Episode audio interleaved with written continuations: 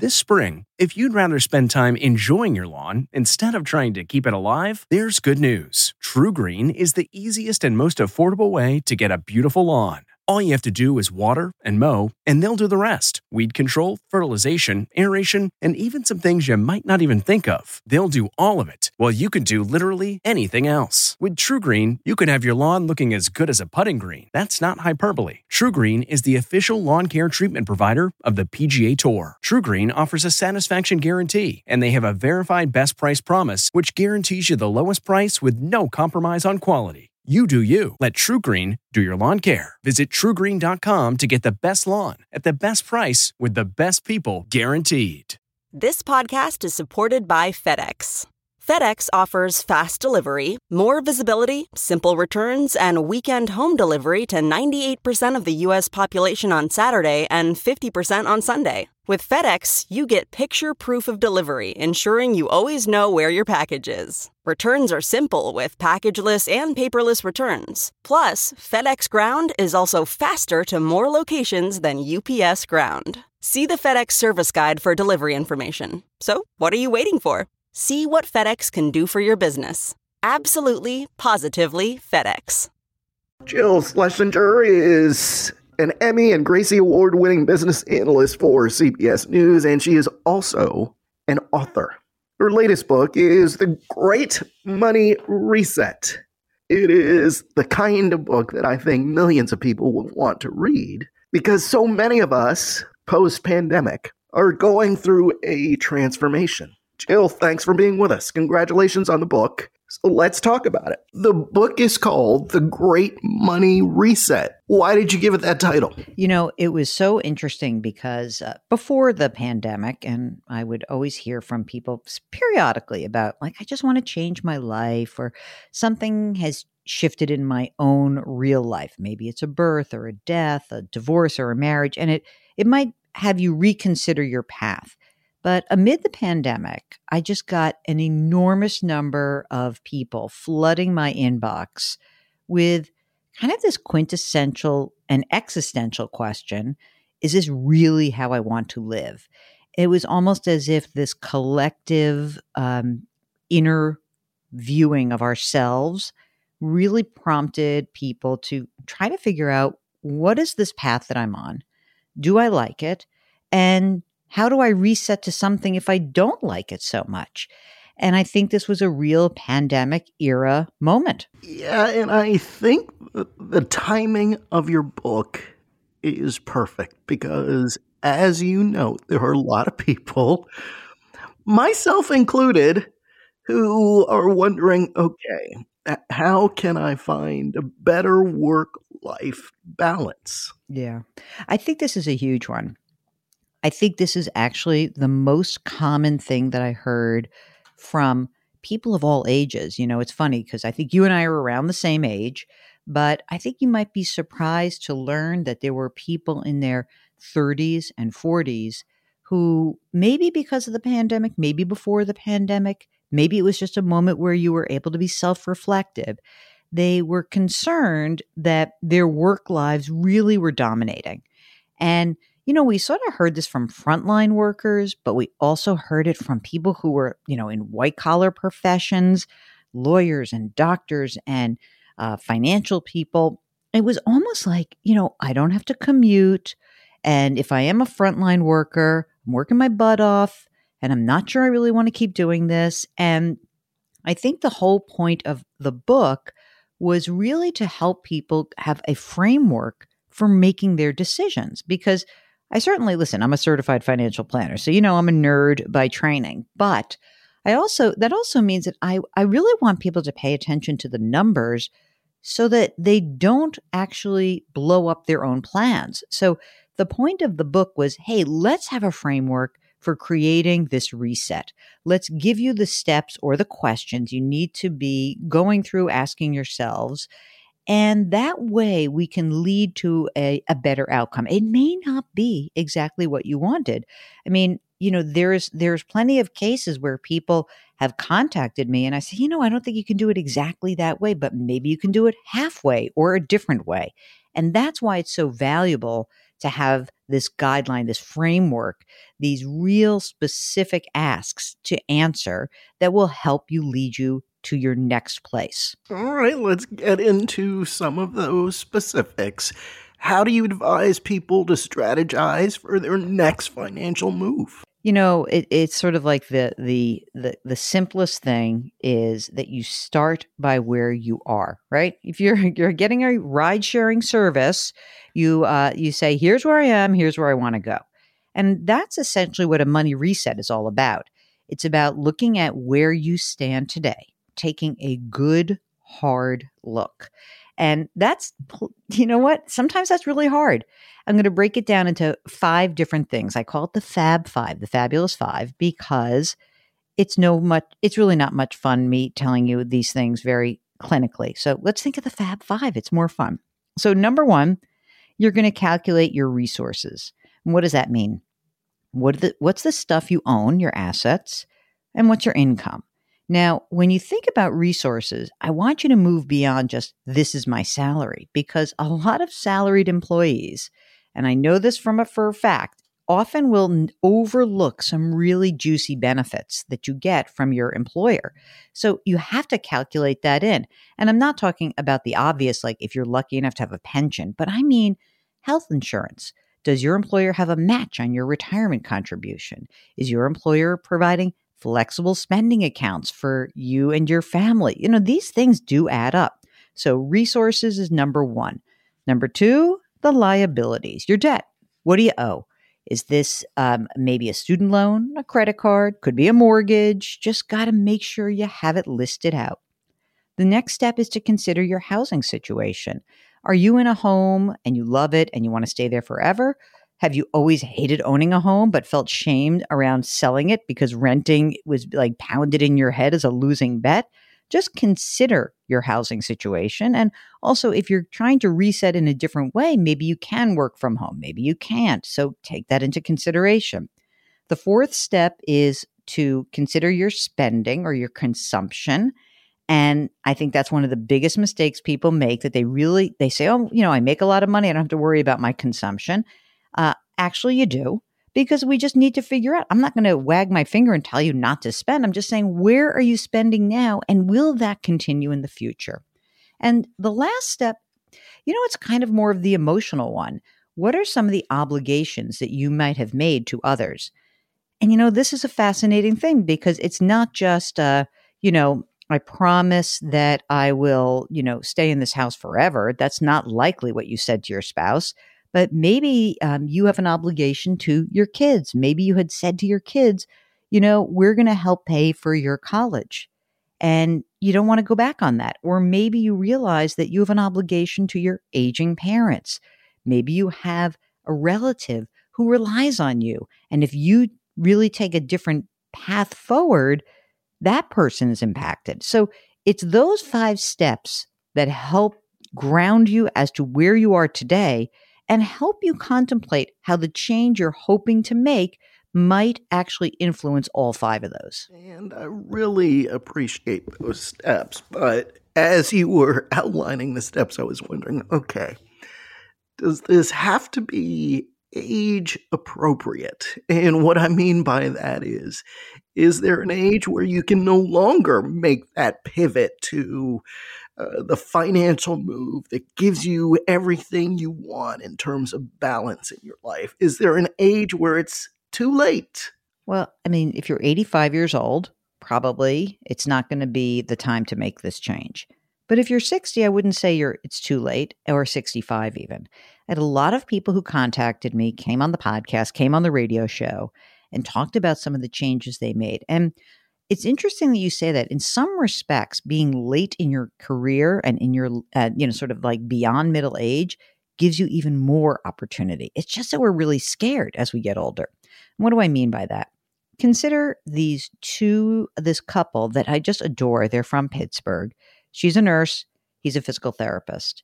And, you know, she's in the operating room one day and it's the end of 2020 and one of the doctors says, "Oh my God, the real estate market's going crazy, huh?" And she's like, "What do you mean? I, I you think everywhere?" She's, he said, "Yeah, you should like check out how much your house is worth." And so this is late fifties, And she went home, talked to her husband, and she goes, uh, Let's find out how much the house is worth. When they found out it was such a huge number that they, they realized that if they were to sell their home, they could essentially pay off all of their student loans that their kids had, had accumulated, the parent loans for their kids. They could pay off their mortgage. They could pay off the credit card debt and the car loans and have a bunch of money in the bank. And this meant that, as she said to me, I can work less, but for a longer period of time. This is a woman who, as a nurse, could work a ton of overtime. She says, I was always working overtime to basically pay for the debt that we had accumulated. Now I feel like I don't have to work as many hours. I like my job a lot more. I've sold my home. I'm a happy renter. And you know what? I could do this a lot longer. So, you know, in the in the say weeks before she had ever even thought about this, she was working so hard, they were killing themselves to kind of get to 62 or 64. She goes, "I could work till 70 on the schedule." And I could do it in a much more peaceful way without the same anxiety. That's what I want people to understand that there are gifts that you can give yourself by going through this process whereby you might say, Hey, you know what? I actually do like what I'm doing. I just don't like doing it as much as I'm doing. And you may have resources at your disposal, especially if in your 40s and your 50s and your early 60s, that allow you to make these changes. You are the author of the book, The Great Money Reset. And so I'm also wondering, Jill, if you put your money where your mouth is. Did you make some changes in your own life? I've made so many changes. I have so many changes that many of my friends and most of my relatives for a long time only put my address information in pencil. And so this is when we had those kinds of things. So I think the biggest change that I made, it might amuse you because you know me from CBS News. And a lot of people think, oh, you know, you've been here forever because it sort of feels like forever. But after the financial crisis, um, in 2008, I had sold my financial planning and investment management firm, and I really didn't know what I was going to do next. I had been a guest um, through one of our wonderful correspondents, Anthony Mason, had used me in some of his segments about the financial crisis, and I had been uh, brought in as sort of an analyst when uh, the Saturday morning show needed it, and Anthony was so tired he couldn't do one more thing, and so I came in and I got to know some of the people at CBS, but I had sold my business. I didn't know what I was going to do next. And my dear, dear friend Maureen said, You need a pink binder, a pink notebook. I said, What are you talking about? She says, Well, if you're going to do a big change, you need a pink notebook. And she pulls out this three ring binder with all the little tabs in it. And she said, And now, you know, in each tab, you have to think about how you're going to get to this next place. Do you really want to be in media? Let's start talking to people. Make the list of people that you want to talk to. Make the list of the people who are at CBS who helped you. And, you know, everyone from Anthony to his producer Guy to anyone else you spoke to in the morning to Chris Raggy or, you know, and there are all these people who were so helpful. And I kept this real kind of like very intense log of every conversation I had. And this reset for me was huge because, you know, if you're listening to this, you have to understand that moving from financial services into media means a real downshift in income. And so, what I wanted to do is prove to myself that I could look at the numbers, I could talk to the people, I could find out what was actually possible. And then I laid out three scenarios. I, you know, very, very simple. I said, what's the best case? What's the worst case? What's the middle most likely case? Best case is easy. Everything works out. I somehow figure out how to make a living, even though it's not as much as I was making. I figured it's like really, I really wanted to try it. Um, and that, that was easy. The worst case was like, you know, I was going to have to really chuck this idea about media go back into financial services, find a job, or just get a job selling. I could sell software, I could sell hardware, I could sell a car. I couldn't, I, I didn't really much matter.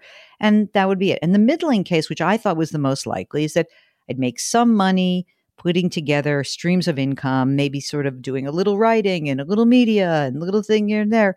And that, you know, it would be okay. It wouldn't be great, but it would be good and I could build from there.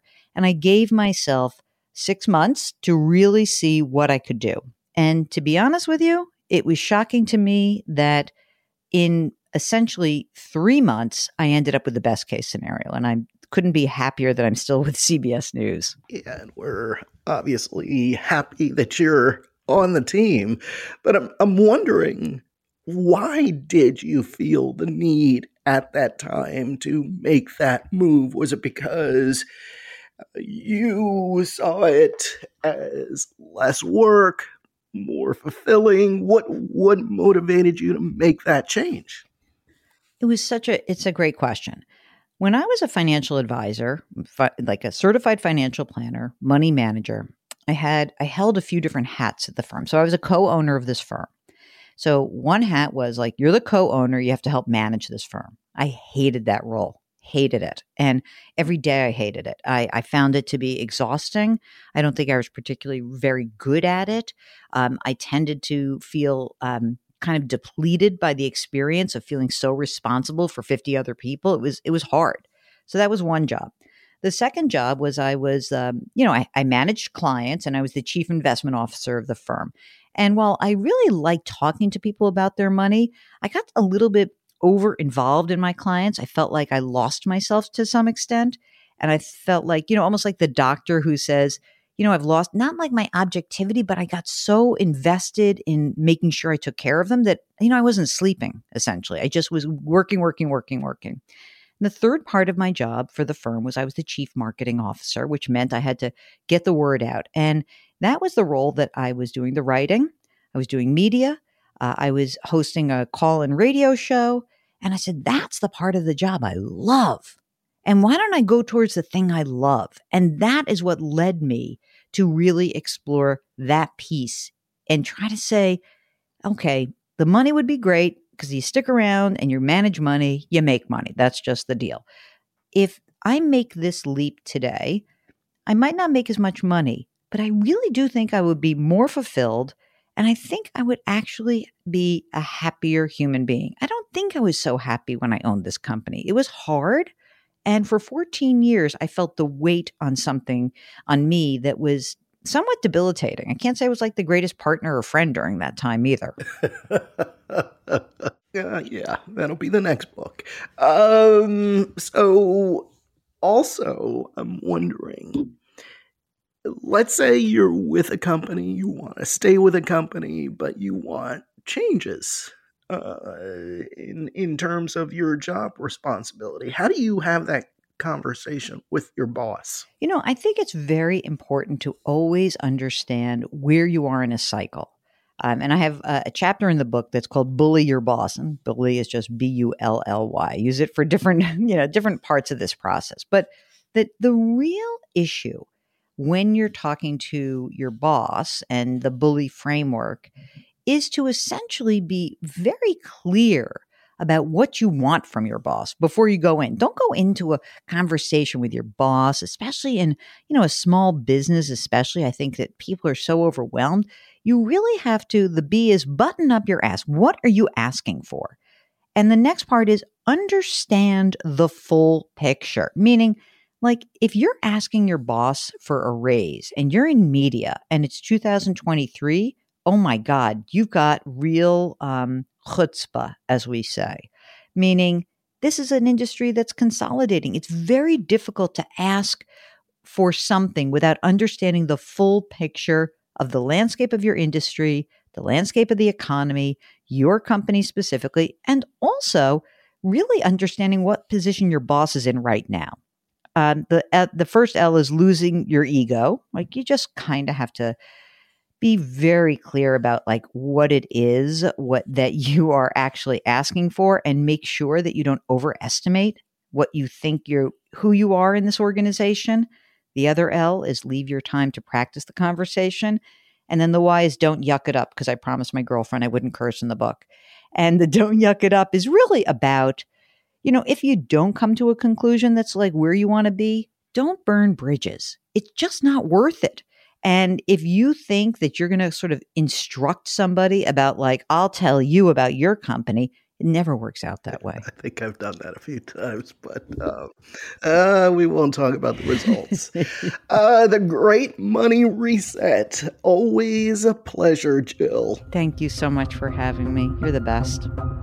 Let's talk about what's going on at the border and how the Biden administration is handling it with Camilo Montoya Galvez, our CBS News reporter who covers everything related to the border, related to the Department of Homeland Security. Camilo, thanks for your time. So, what's happening at the border?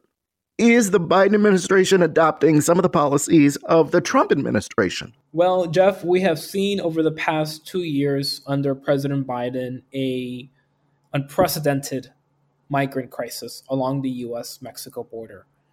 Millions of migrants have journeyed to the U.S. border over the past two years, many of them from countries like Cuba, Nicaragua, and Venezuela, where the U.S. has a very difficult time returning individuals because those governments generally don't accept U.S. deportations or at least severely limit them. And so a lot of this hinges on what Mexico is willing to accept and who Mexico is willing to accept in its t- territory.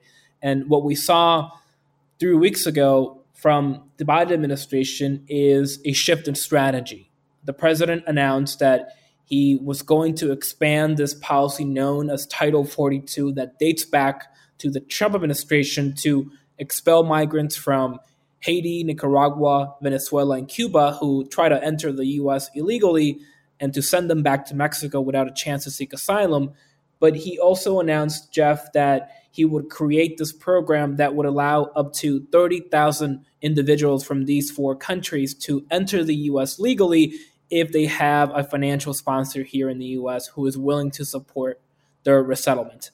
And so, in part, the administration is relying on this Trump administration restriction known, known as Title 42 that the Supreme Court has required officials to continue.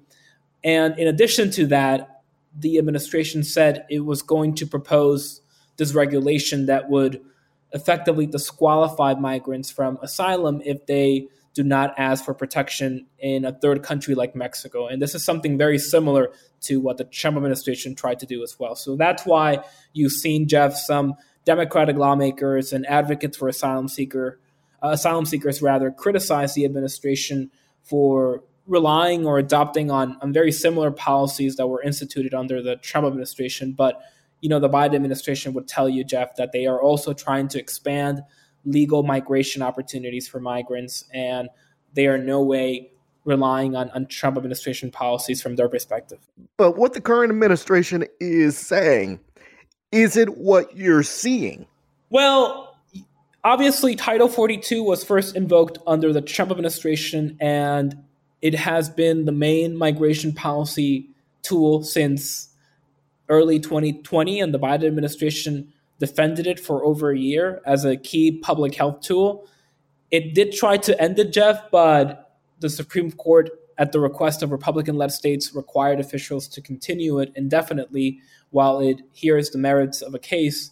But it, it did rely on this policy and it continues to rely on this policy to manage migration. And you know, this regulation that would disqualify migrants from asylum if they do not ask for protection in another country is very similar to a regulation that the Trump administration tried to implement. And, and what we've seen from this administration, Jeff, is that they made pretty bold and ambitious promises to expand asylum and to have more generous rules for asylum seekers. But two years in, the administration is finding itself relying on, on many of the tools that it has previously denounced because of the operational and frankly political implications of, of, of the dire situation along the border. I mean, migrants are coming to the U.S. Mexico border in greater numbers and from the highest number of countries than ever before, and, and that's really posing logistical and humanitarian challenges for for this administration in a very unprecedented way. A lot of people are saying that this is an unprecedented migrant crisis. Do you think that what is happening now is an admission by the Biden administration that its policies have not worked? Well, I, I think the administration has come to the recognition and realization that its early strategy of just relying on Title 42 and just relying on some of these more traditional enforcement measures have not been effective at reducing the very high numbers of migrant arrivals because over the past year, those migration flows have only intensified. And it's only when they have tried to mix increased immigration enforcement with expanded legal opportunities that they've seen some success in terms of lower apprehension numbers. So, for example, last fall, when we saw this huge spike in Venezuelans trying to enter the US unlawfully, the administration basically said that if you're from Venezuela and you cross the Mexican border illegally, we're going to send you back to Mexico under Title 42. But if you wait in Mexico or wherever you are in the hemisphere and apply to come to the US legally under the sponsorship initiative, you'll get that opportunity to do so. And, and after that policy rollout, Jeff, we saw the number of Venezuelans coming to the border plummet. And, and that has been the case too with this new policy. We, we've seen already a 40% drop in the number of migrant apprehensions per day since the president announced these new policies in early January. So the administration really believes that this combination of expanded legal migration programs and more expulsions and increased enforcement will gradually reduce these very high numbers. And, and that seems to be the case. But I, I think it's unclear, Jeff, whether this trend will continue in the long term. And again, this strategy relies on a policy that is supposed to be based on the pandemic and tied to the pandemic, and that the CDC at this point has said can no longer be justified on public health grounds. Based on what you're seeing, are these temporary fixes to the border crisis or are these permanent fixes? And and what is Congress doing? That's a critical question, Jeff. The Biden administration and the president himself have conceded that this is a stopgap measure, a temporary fix to the pressing challenges that the US is facing along the border. And again, that's because it relies on a temporary policy, Title 42. It's supposed to be tied to the pandemic, so at some point it has to end and it also it also only applies to foreign nationalities. It doesn't apply to migrants, for example, from Central America's Northern Triangle, Mexican migrants, Colombians, Ecuadorians, and others who have been coming to the U.S. Mexico border in record numbers.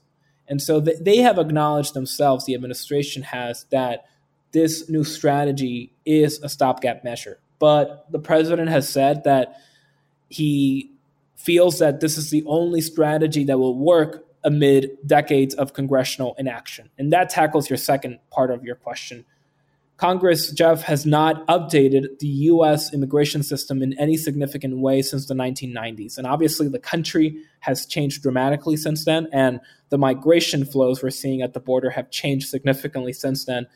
And for many reasons, Democrats and Republicans have not, have not been able to forge an agreement on this issue despite pretty broad bipartisan support for certain provisions such as legalizing the so-called dreamers right? Immigrants who arrived in the US as children but who do not have legal status and increased border security measures that allow migrants to seek asylum but that also ensure that those who do not qualify are returned to their home countries. Those are all policies that have popular bipartisan support, but for for different reasons, it, this issue has become really contentious, and and Congress has not found a way yet, um, Jeff, to to to come to some compromise. But yes, the system is in dire need of reform, Jeff, and we'll see if this Congress is able to achieve some sort of bipartisan breakthrough. But I think the odds are are slim. Um, we saw that even when the president had slim but Democratic majorities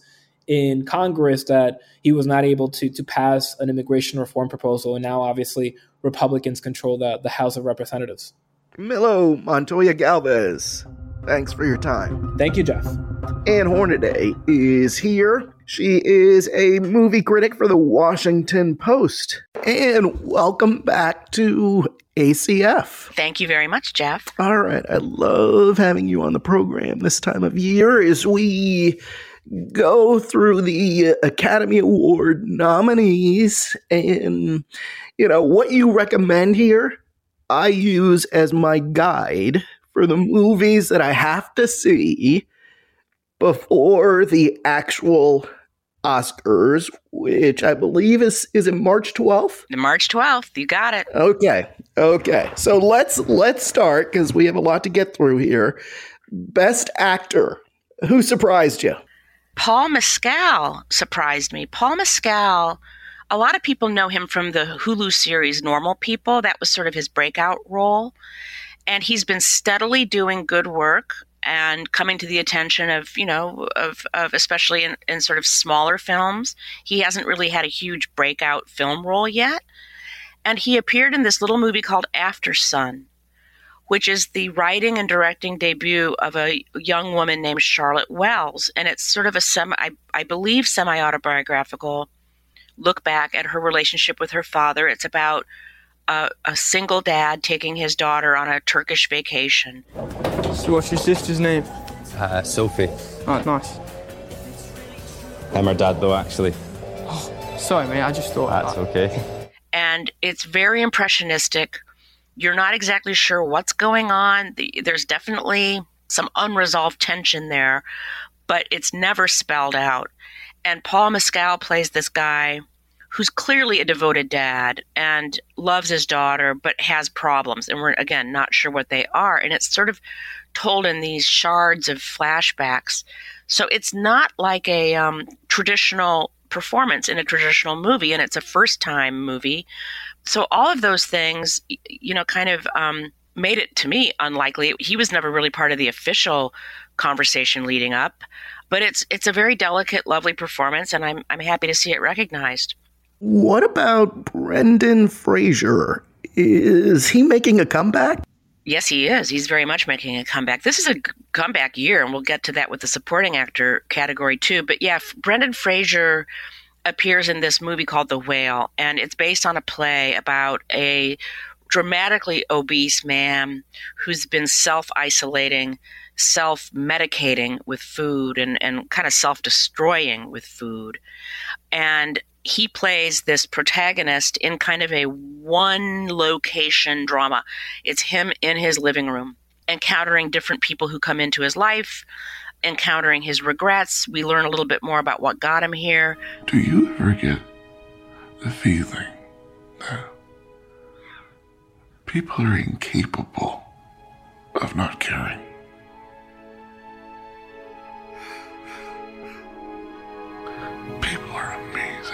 I was not necessarily a huge fan of the film per se, but I don't think anyone can deny that Fraser delivers a really soulful, compassionate, tender performance as this guy who the audience just by the end, you know, you, you care so much about him. You know, I think with his previous roles, even th- in things like George of the Jungle and stuff like, you know, his more commercial movies, he always exuded this likability. You know, I mean, audiences just love him. And so, yes, this is a comeback, and it's been a really gratifying one, and one that he's been clearly very grateful for and very humbled by. And, and so, it's it's got that kind of classic Oscar comeback narrative attached to it. What about Austin Butler I thought he did well in Elvis. I did too. I mean, to me, Elvis was so frenetic and all over the place. In my review, I likened it to being in a washing machine for two hours, where you're kind of every once in a while you get a peer, you get to the glass window and you see through. There's something that happens in the second half of this movie when basically when Elvis gets to Vegas. I just do not think we should be making speeches about politics and religion. Dr. King was shot eight miles from Graceland while I was out here singing to turtles. And all this, and all you can think about is how many sweaters I can sell. I am a promoter. That is what I do. And I'm Elvis Presley. That's what I do. That's when I could see his performance. That's when I felt like things slowed down just enough that I could really appreciate just how accomplished it is. And you're right. He did a great job he just does a superb job in this movie. And i'm so happy again i'm happy he's getting recognized for it. It's exciting. You know i was i was not part of the mom generation that grew up with him on nickelodeon although my daughter remembers him very well. I don't remember him from those days but you know it's like ryan gosling you know? I mean it's just really great when you see these people these young performers grow into such assured and gifted actors. Justin timberlake is another one. Yes Absolutely. I tell my my aspiring singer daughter who is 21, I, I tell her all the time, listen and look at all those Disney actors and actresses and how they went on from acting to these huge careers in music and, and movies. Oh, it's so true. It's so true. All right, Colin Farrell. There, there's also a lot of talk about him and his his performance. You know what? The, there is talk about him, and I think that during festival season, which generally starts in the late summer, early fall, um, when these movies start hitting the festivals and critics start to see them and journalists start to see them, I think everybody kind of thought this was Brendan Fraser's to lose, not just because the performance is so good, but because of that narrative. And then we see Colin Farrell, you know, in the Banshees of Inisherin. You, Colm Doherty. Do you know what you used to be? No, Pádraig, what did I used to be? Nice. You used to be nice. Didn't you not? And now, do you know what you are? Not nice.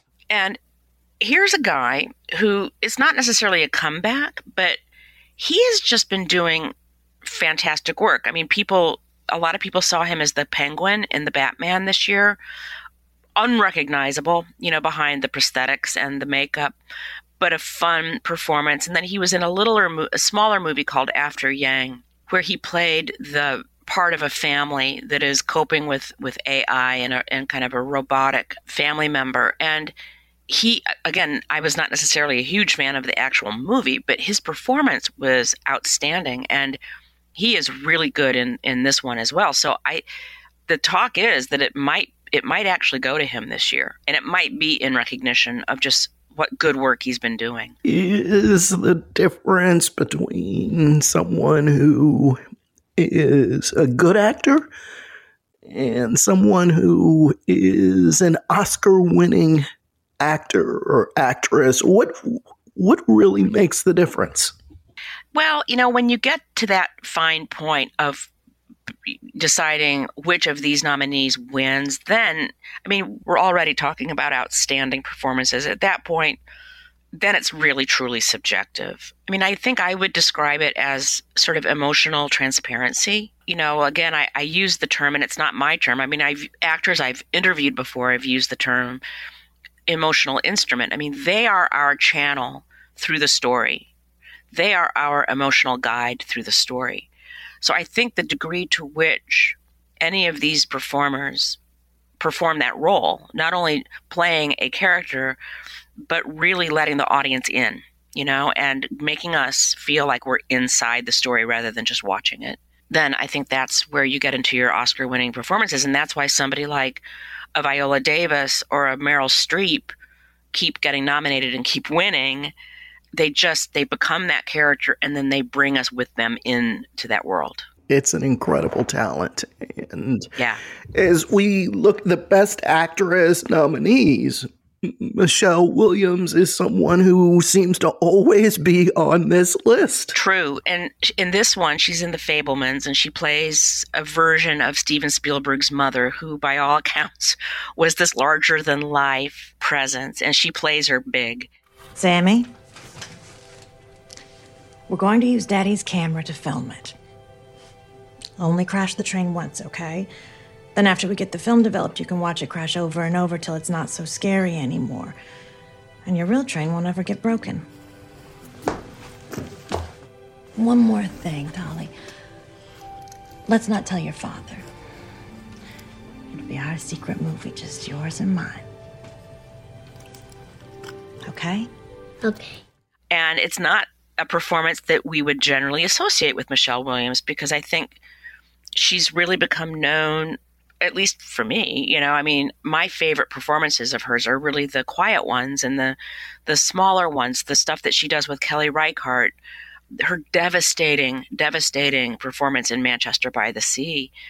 So this one is playful and big and broad, and it's really fun to see her go find that, you know. She's a very gifted actress and this might not have been my favorite of her performances, but I can see why it was recognized. Well, what about Cate Blanchett? Well, there you go, right? I mean, how can you not? She is in that echelon now of just practically never putting a foot wrong. And in this case, she's playing, I think, one of the most fascinating characters of the year, Lydia Tár, who's the title character of this movie called Tár, a conductor of the Berlin Symphony who is driven and ambitious and rigid and domineering, problematic, uh, seductive, and just compulsively watchable. You know, you cannot take your eyes off her. Time is, is the essential piece of uh, interpretation. You cannot start without me.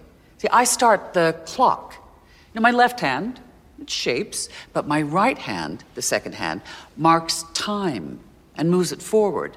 However, unlike a clock, sometimes my second hand stops. Both because the character herself is so complex, but then because Blanchett is just such a as a physical object, you know, with those cheekbones and that angularity, and she can inhabit that aggressiveness, that aggression, so brilliantly. Um, it's just a mesmerizing performance. All right, some of the other Best Actress nominees. Andrea is it Riseborough? Yeah, and Andrea Riseborough. This was probably the biggest um, surprise of the nominations this year because she appeared in this little teeny tiny movie called To Leslie that premiered at the Sun, uh, South by Southwest Film Festival in March, and she got really excited, cited notices out of that. But it basically went to video. I mean, I think it had a tiny little theatrical release, but it, it was not a major movie. But along the way, you know, even since South by Southwest, the director, another first timer, Michael Morris, and his wife, who happens to be the actor Mary McCormack, were reaching out to their friends. Um, you know, they have high placed friends in the business. They're hap- they happen to be apparently good friends with Howard Stern and they you know as one does you show it to your friends and say hey here's what we've done and and talk started to build. Um, and by the time the movie did come out in october i think they had enlisted a lot of pretty well-known people including stern i think charlize theron er, came aboard early on to host a screening edward norton eventually gwyneth paltrow tweeted about it and it had this complete snowball effect throughout november and december where there was this kind of grassroots movement on the part of really well placed actors, famous people, saying that she deserved to be nominated, and and it worked. You know, I mean, um, I think their fellow actors took heed and went to those screenings or saw the social media and checked it out and agreed that this was a great performance, and it is. I mean, she's one of those other ones. She's been so good for so long now, but she she's a real chameleon. I mean, she's one of those actors that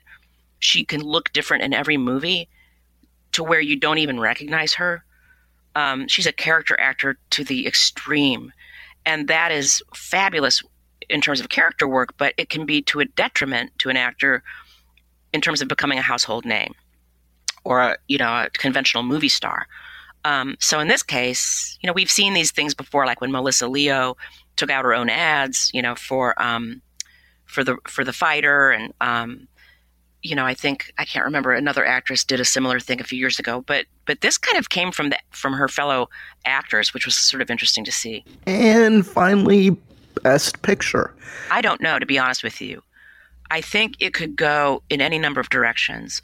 I think there's a lot of love for Top Gun because it did sort of save the movies this past year. Um, it brought people into theaters in such a positive, stirring, fun way and it was such a return to a certain kind of filmmaking that I think a lot of people miss. Um, so I could see that winning just on pure sheer kind of goodwill. But then again, like something like Everything Everywhere, I think also has a strong chance just because the people who love it really love it, you know? Um, but the people who don't really don't. And so this gets into the weeds a little bit, but the Oscars are decided on a preferential ballot. So something polarizing is generally not going to win. And I think everything everywhere might be too polarizing.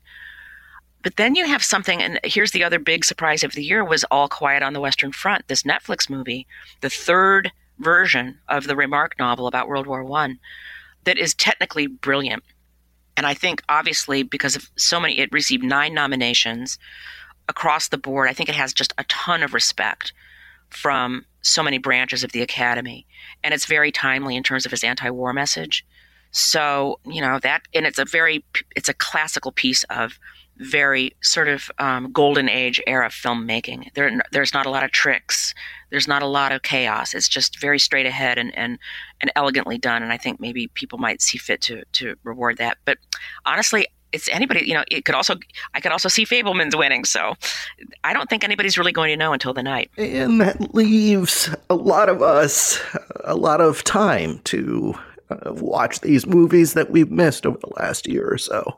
Uh, March 12th is the Oscars ceremony, so it'll be fun. It'll be fun to see who wins. And thanks for your time. Thank you so much, Jeff. That is America Change Forever for this week. Thanks to Paul Woody Woodhull and District Productive. Don't forget to check your local listings to see when ACF airs in your community. For now, I'm Jeff Pegues, and that is how America Changed Forever. That is America Changed Forever for this week. Thanks to Paul Woody Woodhull and District Productive. Don't forget that you can hear us on SiriusXM POTUS Channel 124 every Saturday. For now, I'm Jeff Pegues, and that is how America changed forever. The Hargan women seem to have it all. From the outside looking in, we were blessed. My mom was amazing. But as detectives would soon learn, there was a lot going on inside the Hargan household. Ashley and I have been calling my mom and the house and Helen. Okay. No one's answering. 63 year old Pamela Hargan gunned down in her own home. Her youngest daughter, Helen, lay dead upstairs. Patrol, when they arrived, assumed or thought that there might have been a murder suicide. But for the detectives on the scene, there were things about the scene itself that were concerning to us on day one. Who would want to kill their mother and their little sister? There is no boogeyman here. It is exactly who we think it is. I'm Peter Van Sant from 48 Hours. This is Blood is Thicker The Hargan Family Killings. Listen to Blood is Thicker The Hargan Family Killings early and ad free on Wondery Plus. Catch every episode of 60 Minutes, America's most watched news magazine show, as a podcast. Hear in depth investigations across politics, news, and entertainment on your schedule. Listen to 60 Minutes ad free on Wondery Plus.